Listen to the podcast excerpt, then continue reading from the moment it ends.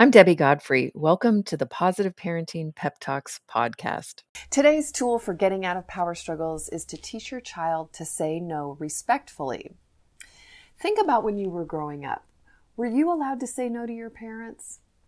Most parents report that they were not allowed to say no to, rep- to their parents. And when I ask them what would happen if you said no to your parents, I'll get answers like, well, I'd get spanked, I'd get slapped, I'd get grounded, I'd be punished, I'd get yelled at.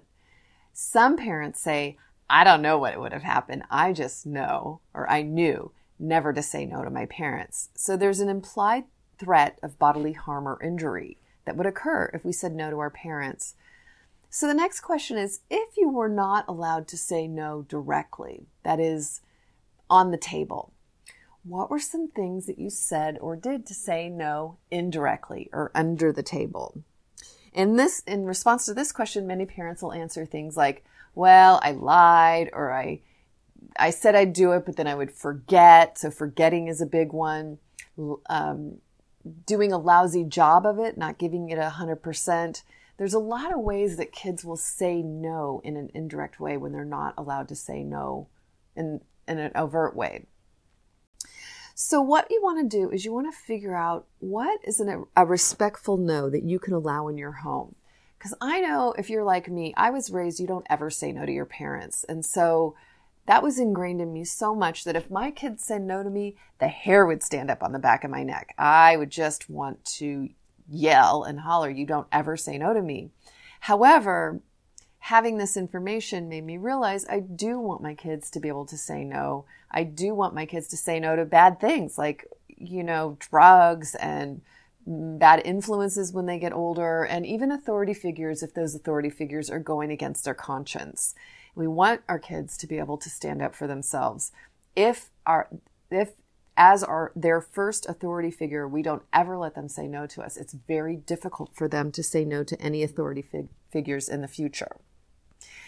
So they might say no to me. The hair will stand up on the back of my neck. And then I'll just respond with something like, I respect your right to say no to me.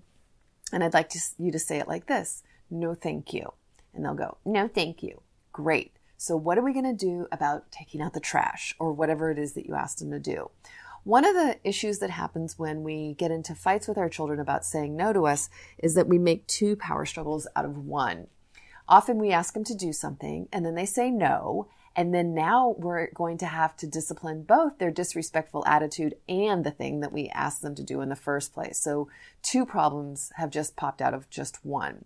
And this idea, teaching them to say no respectfully, is a way to just get right back to the task at hand, to not let them draw you off the original problem, which is that they need to do a chore, they need to do a task, they need to get ready for bed, something like that.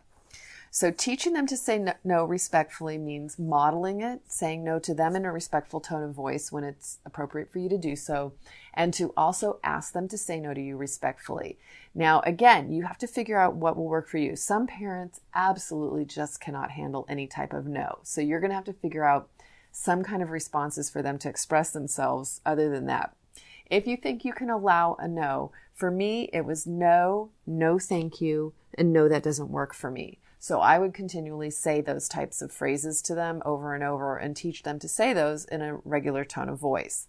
And I didn't power struggle with them. If they said it in a nasty tone and repeat and uh, as they repeated it to me, I just got right back to the issue at hand. I did not engage with them. Hope this helps. Have a great day. Happy parenting. I hope you enjoyed today's episode of the Positive Parenting Pep Talks podcast. For those of you that don't know me, I'm Debbie Godfrey, owner and founder of positiveparenting.com. I hope you'll go and check out my website and follow me on Instagram and let me know about what you thought about today's episode. Did you learn something new? Were you able to do something different with your children? Did you have a success story? Those are my favorite to share. Let me know. Contact me. I'd love to hear from you. And also, what future topics would you be interested in hearing about on the Positive Parenting Pep Talks podcast? Thank you so much for being here and for all of your support. Take care and happy parenting.